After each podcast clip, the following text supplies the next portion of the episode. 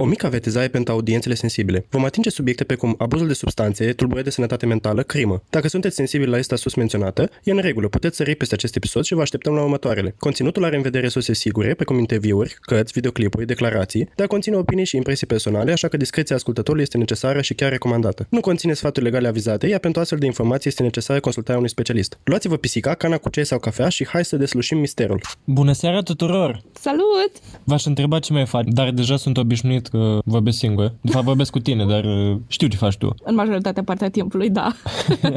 da, și nu știu, pe de parte mi se pare ciudat să vorbesc cu unui auditoriu care mă ascultă de foarte departe la un interval diferit de timp. Ai având în vedere statisticile pe care le avem, avem oameni din Polonia care ne ascultă, din Italia, din UK și mi se pare amazing că nu doar oamenii din România. Bine, sunt conștientă că oamenii există români peste tot în lume, dar mereu mă surprinde când văd o țară nouă în statisticile pe care le primim pe Spotify în mare parte, pentru că pe acolo ne share conținutul. Dacă stau bine să mă gândesc, cred că au fost mai multe, mai multe audieri din afara țării decât în țară.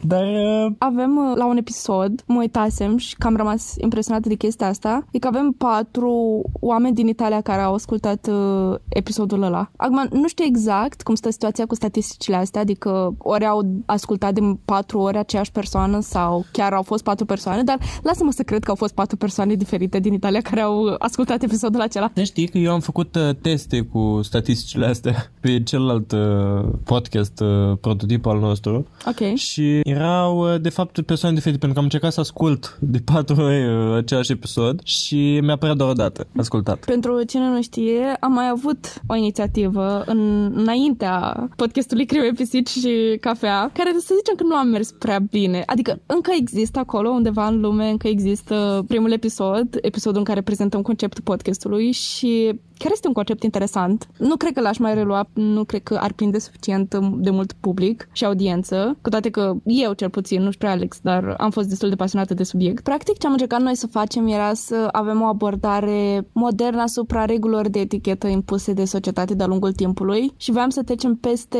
bariera asta de rigiditate și că vai ești lipsit de maniere dacă nu ți țin furconița în mâna stângă sau mai știu eu ce altă, altă prostie născoceau uh, aristocrații chestiile de pe vremuri. Hashtag uh, Pinky Zap.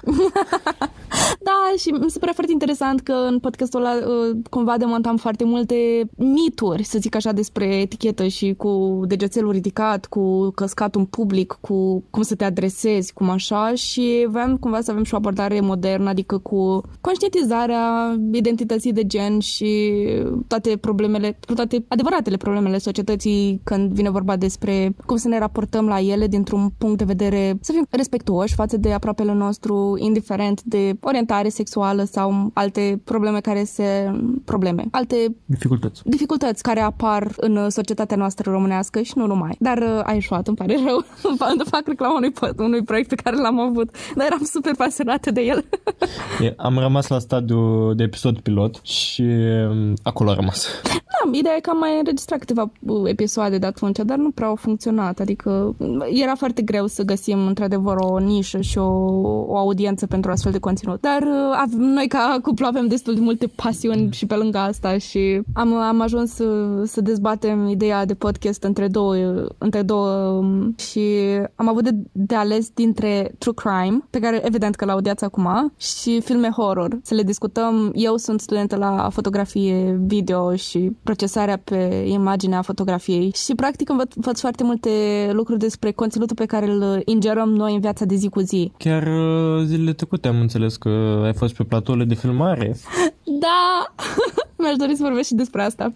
Dar ca să-mi termin ideea, vreau să vorbesc despre podcastul despre filme horror. O istorie pe care, nu chiar, pe care nu o cunoaștem atât de în profuzime ca și consumatori de conținut cinematografic, nu neapărat horror și despre Hitchcock să aduc în discuție tot felul de uh, idei pe care le... Ah, sunt foarte pasionată de subiect, în mod evident. Și sper, sperăm ca la un moment dat să, să reușim să aducem și o parte din, din acest, acest proiect la, în viață. În schimb, dacă tot am discutat despre pe audieri din uh, afara țării și de pe alte fusuri orare, cred că e momentul să le dăm și lor vestea plecării noastre pe alte meleaguri. Vom călca pe urmele lui Jack Spintecatorul și nu o să ajungem chiar în zona lui uh, John High. La momentul în care veți asculta acest podcast, vom fi în drum spre, spre Londra. Da, să știi că nu capi fără să mergem să vedem baraca în care acesta își scufunda victimele în acid. Fi, orice ar fi acolo, o să merg și o să fotografiez pământul, dacă nu mai e nimic. și o să ții o pietricică de acolo.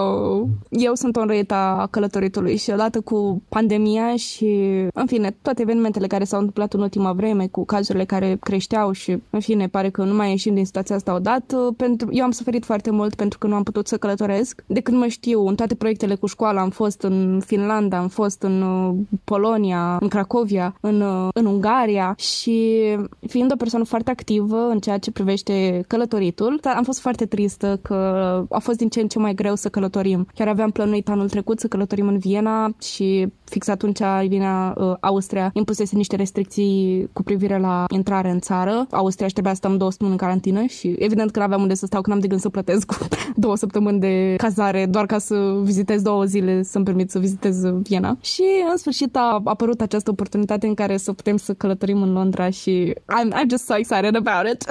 Sunt tot nou la cer. Da, pe atunci nu era nici cu certificatul verde, nu avea opțiunea asta, nici dacă te Ni- vaccinai. Nici, nu era încă vaccinul uh, scos pe vremea aia. Da, și practic nu aveai nicio șansă să nu faci acea carantină de 15 zile. Chiar dacă d- dădeai un test pozitiv la început și unul la sfârșit. uh, Dar, destul cu pălăvrăgeala.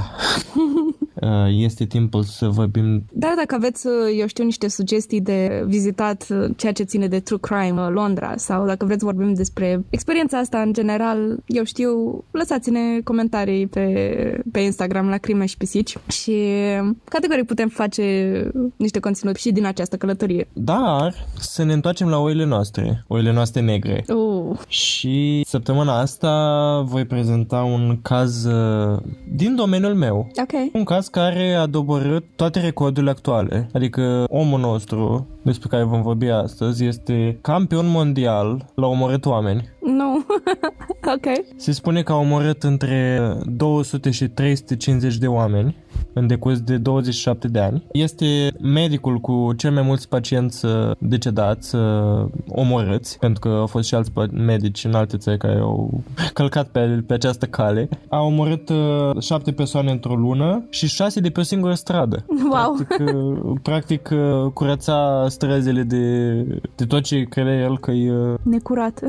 dispensabil, ca să spun așa. Și vom vorbi despre Hal Shipman, un uh, rezident al uh, tărâmului care vom uh, merge noi uh, vineri, ok. și anume al uh, UK, uh, Marea Britanie, zis și Dr. Death, uh, Doctorul Moarte, bineînțeles, cred că numele e destul de evocator. Voi începe mai întâi cu un peisaj din timpul verii lui uh, 1998, în care un cimitir uh, din preajma un locului unde era el uh, medic de familie, au fost uh, exhumate 22 de cadavre, așa zisele ultimelor lui uh, victime, și prin care s-a demonstrat ulterior că acestea au fost uh, omorâte chiar de Harold Shipman, o să spune Harold de acum, Harry. Nu, o să, o să rămânem la Harold, îmi pare rău. Harry are un, uh, Un alt loc în sufletul nostru. un alt loc în sufletul meu. Detectivul care se ocupa de, de caz a demisionat din uh, forțele de ordine după acest caz, sau au des- a demisionat, uh, s-a pensionat, S-a retras, da, de ce?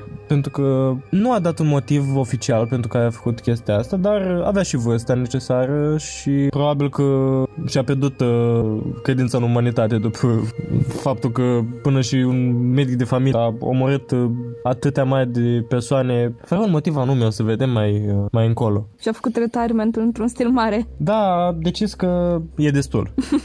Omul nostru, Harold, s-a născut în uh, ianuarie 1946 și, spre deosebire de ceilalți criminali sau violatori despre care am vorbit în episoadele trecute, a avut o copilărie normală. Nu a fost abuzat, nu a avut părinți cultiști sau prea extravaganți, ba chiar a avut o legătură extraordinară cu mama lui. În schimb, nu prea a avut prieteni, a avut tot timpul un, uh, o dificultate în a-și face prieteni, în a comunica cu cei din jur Tatăl său era în peisaj. da, era o familie normală. Ambii părinți erau în clasă de mijloc, uh, nu a avut niciun motiv uh, cum am putea bănui în celelalte cazuri uh, ca să ajungă unde a ajuns. Mhm. Cel puțin dispe- din perspectiva copilăriei lui. Și aici uh, ajungem la ideea dacă ne naștem uh, predestinați să fim răi sau de fapt mediul ne face să o luăm pe cale greșită. Menționam că a avut uh, o legătură foarte puternică cu mama lui, care din păcate la un moment dat s-a îmbolnăvit de cancer. Durerea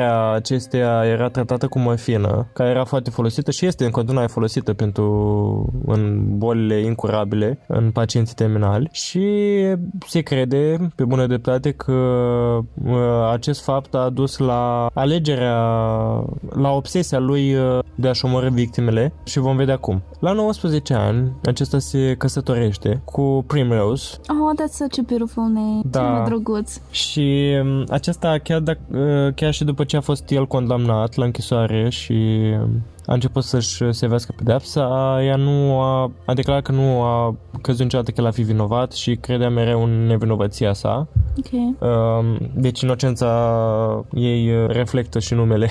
Și cu care are un total patru copii. În schimb, uh, veștile proaste vin și, mam- și mama sa decedează uh, când acesta avea 43 de ani. Aici este o reacție a acestuia foarte discutată în uh, media și anume el a acționat cu sintagma I'm going for a run când a aflat că mama lui a murit Ok. Uh, mă duc să aleg și a legat o noapte întreagă. S-a întors abia spre dimineață acasă. Ok. Uh, mulți uh, încearcă să dramatizeze acest fapt, să spună că e o reacție normală, că e, era un semn uh, precoce al uh, tulburărilor lui și al așa, dar mulți, printre care și eu, susținem că nu e nimic anormal atâta timp cât ai fost atât de Atașat. a, atât de atașat de mama ta să ai o asemenea reacție. Nimeni nu poate concepe cum să reacționezi uh, decât atunci când pățești chestia asta. Da, eu sunt de părere și o să susțin în continuare că fiecare avem modul nostru de a ne linge rănile, ca să mă exprim așa. Adică nu toată lumea avem aceleași reacții la aceleași evenimente. Unii suntem făcuți să fim mai puternici, unii mai puțin puternici, whatever that means. Unii suntem mai sensibili, reacționăm. Ideea este că reacționăm foarte diferit, fiecare dintre noi și nimeni din lumea asta nu are dreptul să-ți spună că modul în care reacționezi este exagerat, că nu este corect, că de ce ai făcut așa nu este bine, este ceva dubios în modul în care ai reacționat, cum e și cazul omului de astăzi și e, e îngrozitor că chiar și reacția lui la moartea mamei sale este discutată. Ok, ce-a făcut mai târziu? Da, he's a piece of shit. O, ai ucis atât, atâți oameni, atâția oameni. Da, that's terrible. Dar serios, chiar asta discutăm despre modul în care, despre modul în care el reacționează la moar- moartea mamei sale. Asta încerci tu să, să des- despici în patru. Da, e interesant. Multă lume nu reușește să diferențieze Herald omul de Herald criminalul. Exact. Și trebuie să totuși înțelegi oamenii care, odată ce acest caz a apărut în media, ei au analizat fiecare comportament al acestuia de când s-a născut. Și, practic, prin uh, prisma ceea ce a făcut mai târziu, încearcă să găsească explicații la comportamentele lui uh, din tinerețe. Din tinerețe, din mai devreme. Da, corect. Adică văd cum reușești să ajungi la chestia asta, dar nu cred că este locul unde ar trebui să cauți în mod special. And ju- that's just my take. Da. În rest, ca și în tinerețe, Harold a fost un băiat sportiv, îi plăcea foarte mult rugby-ul, fotbalul american și un băiat foarte inteligent, foarte agil la minte și așa că a devenit, uh, a absolvit uh, facultatea de medicină din Leeds uh, în 1970 și și-a obținut uh, diploma de medic de familie într-un mic orășel din Anglia. În schimb, la scurt timp după ce acesta a început să profeseze, deja moartea mamei lui, deja a început să o calce pe căi greșite, așa că în 1971, un an mai târziu, a fost, uh, a fost descoperit că își prescria singur uh, petidină, un, uh, un drog folosit și în uh, medicină. Și aici este de discutat uh, comportamentul adictiv și faptul că el era o persoană foarte ușor de tras în asemenea mreje, Da, într-o adicție. ok. Sunt persoane și persoane. Da. Unele își găsesc uh, foarte ușor alinarea într-o adicție, oricare ar fi aceasta. Mhm, mhm. iar alte persoane, cunosc persoane care pot să fumeze o țigară pe săptămână fără să-și dească mai mult. Niciodată nu manifestă simptomele de adicție. Pentru asta a ieșit în, însă bine și a primit doar o amendă de 600 de dolari, iar dreptul de liberă practică nu i-a fost uh, nici măcar suspendat. Uh-huh. Na, fiindcă prima batere a trebuit să, să meargă la niște cursuri de Reformare. plus. de, da, niște cercuri din alea de gen alcoolice anonim numai cu droguri, Ok.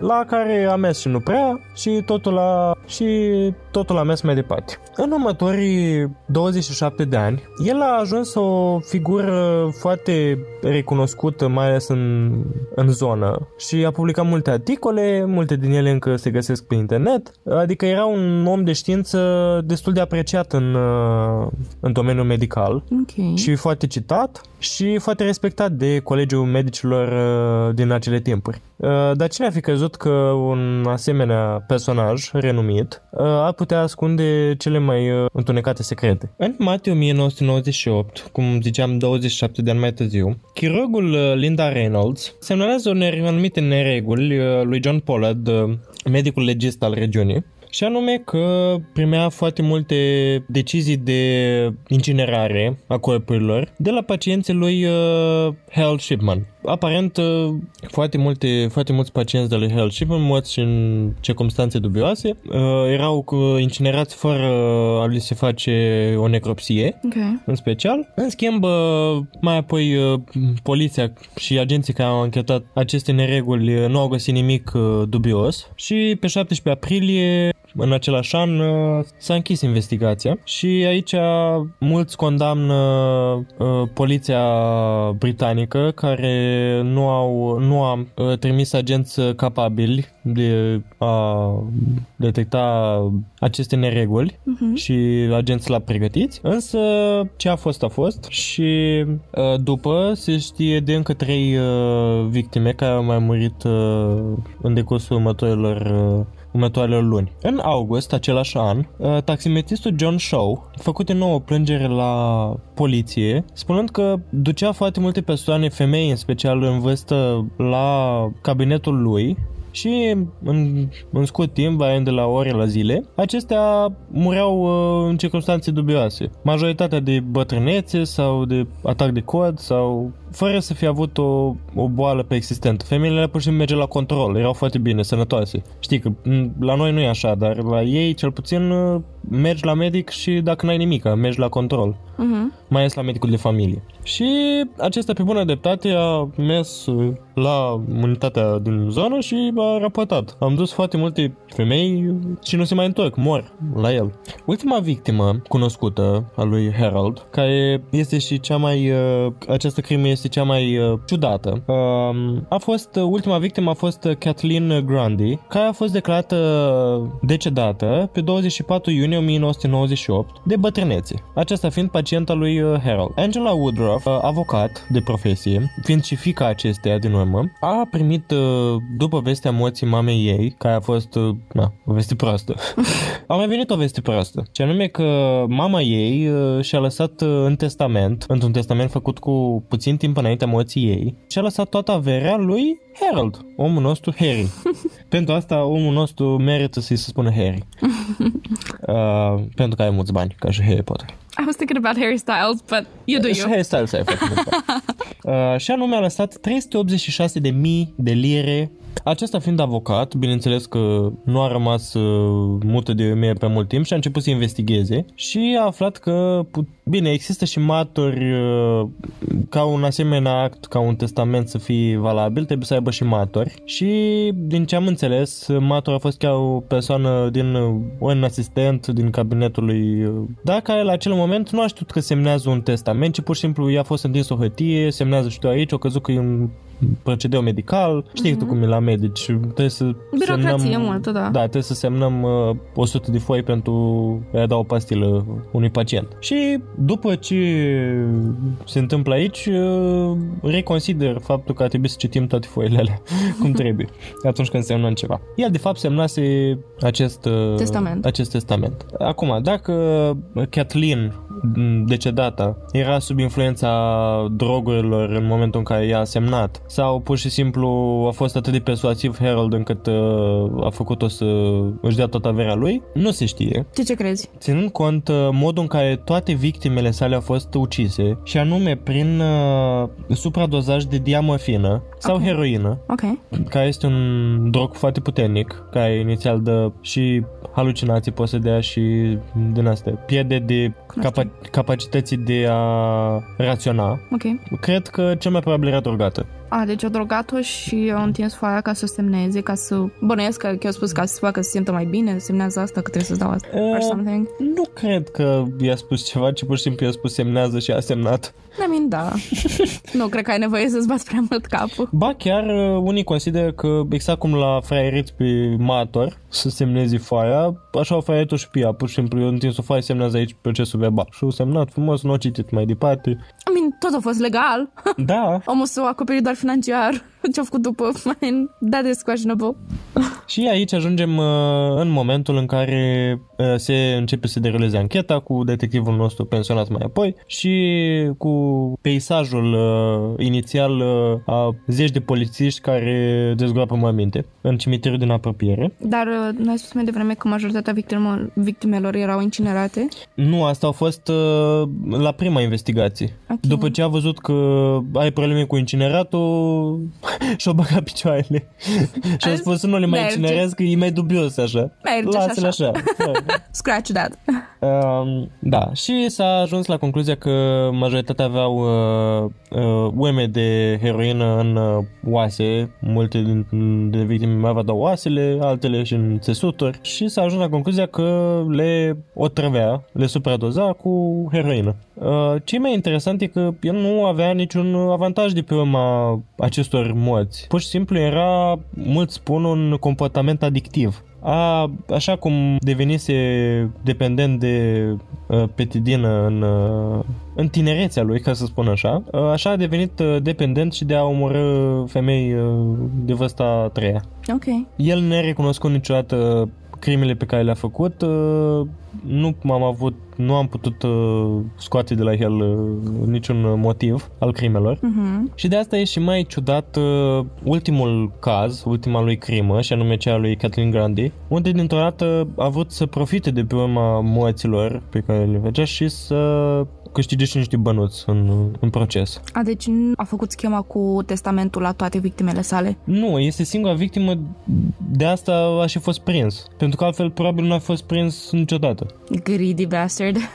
Da, mulți spun că el a vrut doar să, să-și asigure niște bani de pensie, a vrut să se pensioneze după și unii mai puțini uh, uh, susțin că acesta a fi vrut să fie prins. Poate că fiind un comportament adictiv, cum e- să mergem pe ipoteza asta, mhm. el și-a dat seama la un moment dat că nu se mai putea opri. Ok.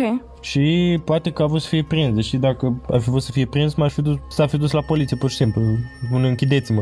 Da, dar nu Da. cred că toți polițiștii te iau în serios când vii la ei și a, am ucis câteva persoane. Uite-te la persoana asta, asta, asta, le-am dat așa, mă. Adică, cred că mult, multe, multe unități te-ar, te-ar întreba ce, ce faci aici, omule. Du-te acasă. Ce ai luat? Du-te acasă. Ca și știu că mai era tot așa, în documentarul cu Morgan Freeman de pe Netflix cu Dumnezeu și ceva de genul, în episodul ăla cu Evil, țin minte că exista um, acest psihopat care era, din punct de vedere clinic, uh, declarat uh, psihopat și nu era declarat, era diagnosticat uh, cu psihopatie. Spunea că el nu-și dorește să iasă din închisoare deoarece știe că o să ucidă foarte multe persoane și că o să facă lucruri rele. Pentru că lui nu-i pare rău de ce a făcut, dar știe că ca societate Ceilalți suferă, da. știe că celălalt suferă și că este rău ceea ce face, dar el nu consideră că e rău ceea ce face și că cel mai bine este să rămână în via- pe viață în închisoare. Și cred că este un moment în care persoanele se conștientizează că fac ceva rău. Nu și în cazul lui Ted Bundy. Din nou îl aduc în discuții pentru că e un, a fost destul de not- notorioasă personalitatea lui, dar uh,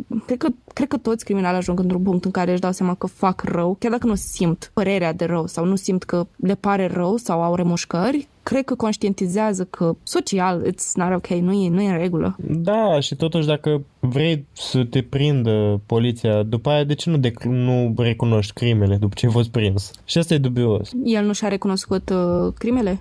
Nu, uh, nu a recunoscut niciodată și soția lui l-a căzut foarte mult timp inocent. Uh, ideea este că atunci când a început ancheta, uh, el a fost, bineînțeles, adus la secție și chestionat și a susținut că Kathleen uh, era dependentă de heroină. Chiar are uh, comentarii scrise în fișa ei, uh, scrise de mâna lui, în care spune că pacienta este a devenit dependentă de tratament și așa. În schimb, uh, s-a dovedit că a fost, uh, au fost uh, scrise după moartea acesteia, prin analiza Da, vechimii cernelii de chim- bănuiesc. Da. Uh, și s-a descoperit și imprimanta, mm, mașina de scris cu care a scris uh, acel document, uh, testamentul uh, lui Kathleen.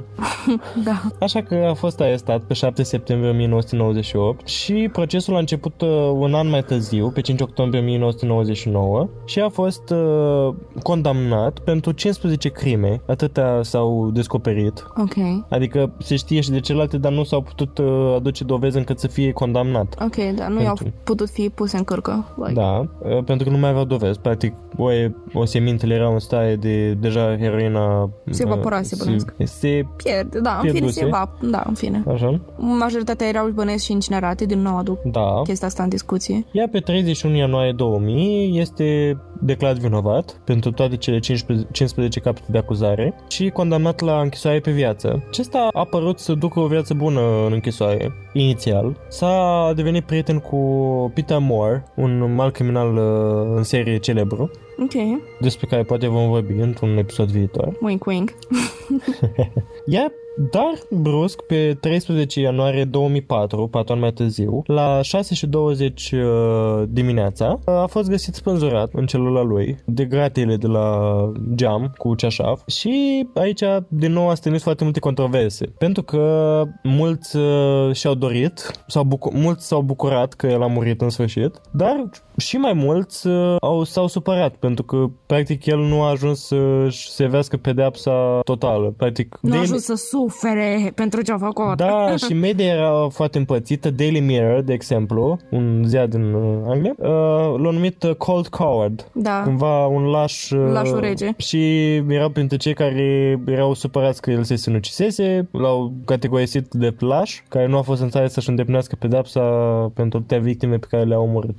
I mean, mai au și în felul ăsta. Chiar ai vrea să plătești taxe ca să-l susții pe omul ăsta în viață? I mean, da, asta e un punct de vedere. Știu că e foarte toxic, nu mă luați în serios, dar e un punct la care uneori stau și mă gândesc că noi oamenii cinstiți stăm și plătim taxe și o grămadă din taxele pe care le plătim la stat se duc și pentru oamenii care fac chestiile astea în lume și mă gândesc, fără să vreau, mă gândesc că nu aș vrea să, să susțin oamenii ăștia, dar da, e inevitabil, așa cum ne susținem viitorul prin plătind taxe și uh, susținem, eu știu, copiii în școli și în facultăți. Mai puțin acum în facultăți, pentru că literally nici pentru transport nu le putem asigura studenților. Ne pot, că implicit noi suntem studenți și nu avem gratuitate. Suntem puțin pătinitori aici. Da, și din nou, plătești taxe pentru ucigași și criminali și hoți și astea și nu poți să rup puțin din taxele alea ca să plătești uh, niște transport pentru, pentru niște studenți care o să ajungă să-ți plătească pe... În fine, divaghez de la subiectul principal, dar e,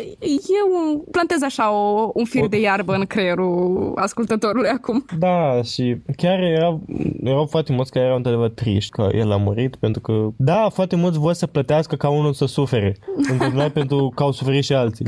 Da. Știi, suferi tu că ai făcut și pe alții să sufere. Și noi ne bucurăm de asta. Yeah! Niște mentalitate toxică. Apes. La... Literally apes. Da, în schimb, The Sun, alt uh, editorial din uh, Marea Britanie, a venit cu titlul uh, pe prima pagină Ship Ship Hooray, de la Ship, numele hooray. de familie Shipman.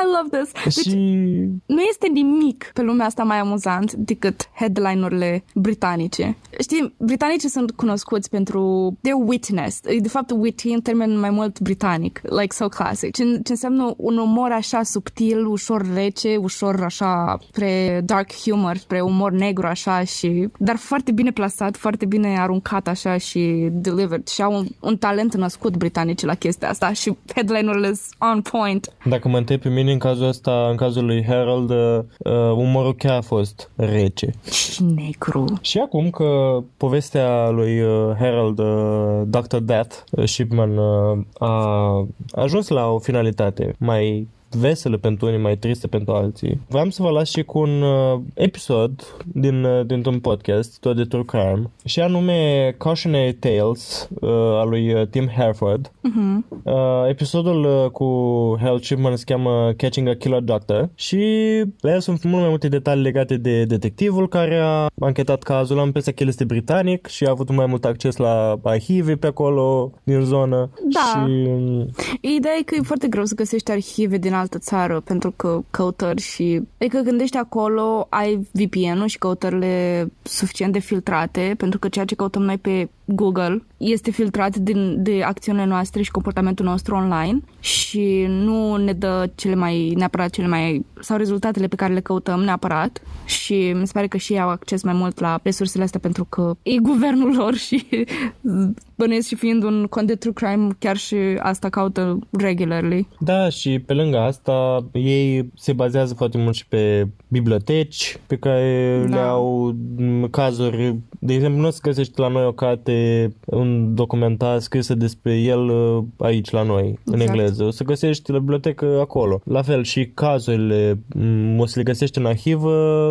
m, acolo. Mhm. La fel și fișele pacienților și tot. De asta că toată mi-a plăcea să mă mut acolo și să fiu rezident.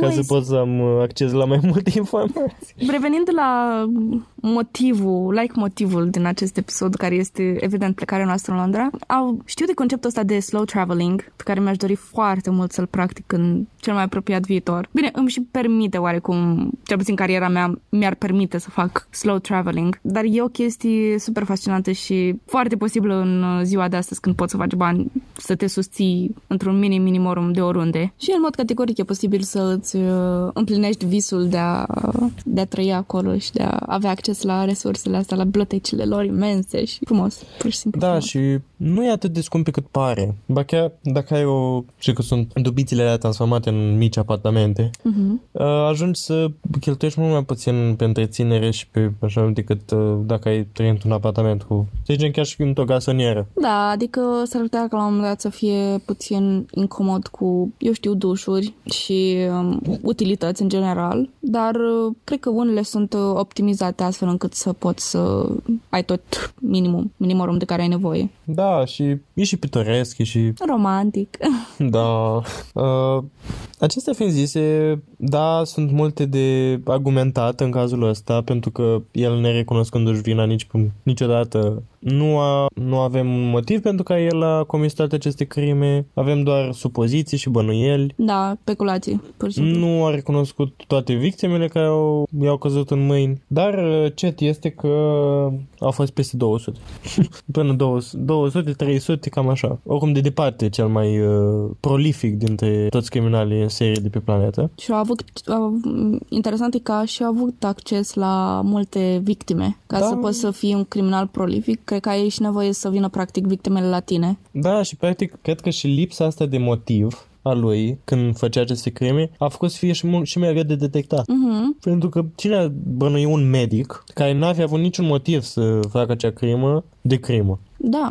Și o să fie foarte interesant să raportăm cazul ăsta, cazul lui uh, Harold, Harold Shipman, la viitoarele cazuri și criminali pe care, la viitorii criminali pe care îi vom mai discuta. Da, pentru că, practic, el a creat și multe precedente și a generat și foarte multe schimbări în legislația m, britanică. Mhm. Ba chiar a apărut și The Shipman Effect, cumva că aveam mult mai puțină jurisdicție uh, medicii de familie și se deschideau anchete mult mai, uh, se deschid și acum anchete mult mai uh, uh, precoce și uh, chiar și deciziile de, de incinerare și deja sunt mult mai documentate, trebuie să fie o comisie de fiecare dată și tot așa. Mhm. Adică nu mai uh, e ca înainte. A generat, a făcut cumva, a, gen, a abstenit o reformă a sistemului uh, medical britanic. Pentru că și-a dat seama că omul ăla a trecut în 200 de crime plus fără să fie detectat, ceea ce este foarte nasol. Și eu care credeam că noi avem un sistem medical defectuos. Dar, uh, uite că trecând prin asta, ei au învățat ceva. Sper să învățăm și noi ceva. Mă întreb uh, cât a fi rezistat la noi uh, Harold Shipman. Mult ce bine. Fiindcă Cu nu- tot, cu tot cu testamentele victimelor. N-ar fi avut, s-ar fi, și-ar fi aranjat familia pe viață, sincer. Măi, cu toate astea, trebuie să, ne, gând- să fim totuși recunoscători că avem un sistem medical destul de ok în România. Adică, sometimes we overlooked, adică câteodată uh, suntem puțin orbiți de condițiile din unele spitale, pentru că, într-adevăr, sunt unele spitale care sunt gegoase și arată într-un mod în care nu ar trebui să arate, dar cu toate astea, faptul că când ai o nevoie neapărată, poți să te duci fără probleme în, la urgențe sau, eu știu, la medicul de familie și să te primească și să nu trebuiască să plătești nu știu cât sau să ai, plătești o asigurare de nu știu câte sute de mii de așa. Consider că este un sistem medical ok comparativ cu, eu știu, sistemul amer- medical american sau chiar și britanic, care știu că este unul destul de greoi ca să treci prin el și destul de pricey. Pe bună dreptate pricey, pentru că și salariile sunt altceva, dar uh, tot, uh, tot ar trebui să fim recunoscători cu ce avem și să, bine, totuși să sperăm la mai bine, că vom avea și mai multe unități și probabil în condiții mai bune. Dar uh, după modul în care am aflat că la Suceava, hai să ne lăudăm puțin, avem unul dintre cele mai uh, moderne spitale din, din România și o avem de ceva ani, eu zic că, că se poate dacă există inițiativă din partea um, spitalului în general, că e important să ai și o echipă în spate care să te susțină cu proiectul și cu toate astea, mai ales manager, managerul de spital face, face foarte mult dacă e un om cu inițiativă. Da, este adevărat. Adică, da, ne putem plânge mereu că nu există infrastructură, nu există medici în România care să rămână în țară și să profeseze. În schimb, uităm uh, să luăm uh, act de ce se întâmplă și să facem, să contribuim și noi la dezvoltarea lucrurilor din jurul nostru. Pentru că, da, putem da vina ani în șir pe toți ceilalți din jur și poate că avem dreptate, însă nimic nu se schimbă dacă nu punem și noi uh, osul la treabă. E adevărat. Și am încredere că ce o să vină după noi generațiile mai tinere, care mi se pare că au o calitate de introspecție mult mai uh, dezvoltată decât, eu știu, oamenii mai, nu vreau să spun mai bătrâni, mai mari decât noi, eu știu, de vârstă mijlocie. Consider că noi, ăștia tineri, avem puterea de a, de a fi mai atenți, mai intenționali, mai intenționați, mai asumați cu deciziile și cu, eu știu, iniț- inițiativele pe care, pe care le putem aborda. Da, și practic uh, și de noi depinde dezvoltarea acestei țări și nu numai. Pentru că așa e normal, e cursul natural al vieții. Fiecare, mai, când e tânăr, vrea să facă cât mai multe pentru cei din jur și pentru dezvoltare în general. Pentru că, na, de la o vârstă e biologic normal să-ți pierzi apetitul pentru, pentru dat din coate, zbătut pentru alții. Dar uh, eu zic că putem încheia discuția noastră de această, din această săptămână aici și uh, cu mențiunea că oricine poate fi uh, criminal, știi proverbul, uh, fă ce zice popa, nu ce face popa. Uh, da, și în orice domeniu poate exista oi albe și oi negre și niciodată nu ar trebui judecată o persoană după profesie, nici în sensul bun, nici în sensul rău. Nimeni nu e perfect. Atât. Și verificați ce pastile vă dă la spital. Glumesc. Nu. Uh, din perspectiva României, nu cred că își dorește nimeni să vă mai. Bine, nu e niciodată greșit să double check, adică să, ok, primești rețeta asta de la medicul de familie, te duci la farmacist și poți să-l întrebi, mai ales dacă e un farmacist pe care, la care mergi des și știi, adică vă cunoașteți de mult timp și îți cumperi pastilele, el poți să-l întrebi dacă e ok ce mi-a dat și dacă e așa și dacă tot nu ești sigur și n-ai încredere în farmacistul ăla care mergi de atât mult timp, poți să verifici un alt medic. Din nou, avem un sistem medical destul de accesibil și de ok, în care poți să te duci să întrebi, uite, am primit pastilele astea, e ok să le iau, e în regulă, mă ajută, nu mă ajută? Pentru că uneori unii medici tocmai asta fac, prescriu mai multe pastile, cu toate că nu-ți fac rău că le iei, uneori e posibil să nu ai nevoie de atât de multe inflamato- antiinflamatoare. Da, și cred că cel mai important este să citim tot ce semnăm. Da, mereu citiți acele contracte de prelucrare a datelor personale, pentru că nu știți ce se scrie acolo. Uh, măi, e până la urmă... Na, sunt și foarte multe chestii stupide care scriu pe acolo. da, Pur și simplu, dacă ai citit un contract de, de la GDPR, uh, de prelucrare a datelor cu caractere personale, le-ai citit pe toate. Dar uh, lăsând toate astea la o parte, noi împreună cu pisicile vă urăm uh, cafeluță plăcută sau uh, ceai. Uh, Un ceiuț liniștit. Da, ceai, ținând cont că e seara. Sper, că- adică bănuiesc că e seara. Uh, merge mai bine, asculta podcastul seara. și ne auzim uh, săptămâna viitoare din uh, Londra. Avem o, avem o surpriză pentru episodul de săptămâna viitoare, așa că vă recomand să fiți aici s- vinerea viitoare la ora 5, sper. Acum, la ora 5 ora din Anglia sau la ora 5 ora din România? Ora din Venezuela. V-am pupat! Seară faină! Pa, pa! Pa!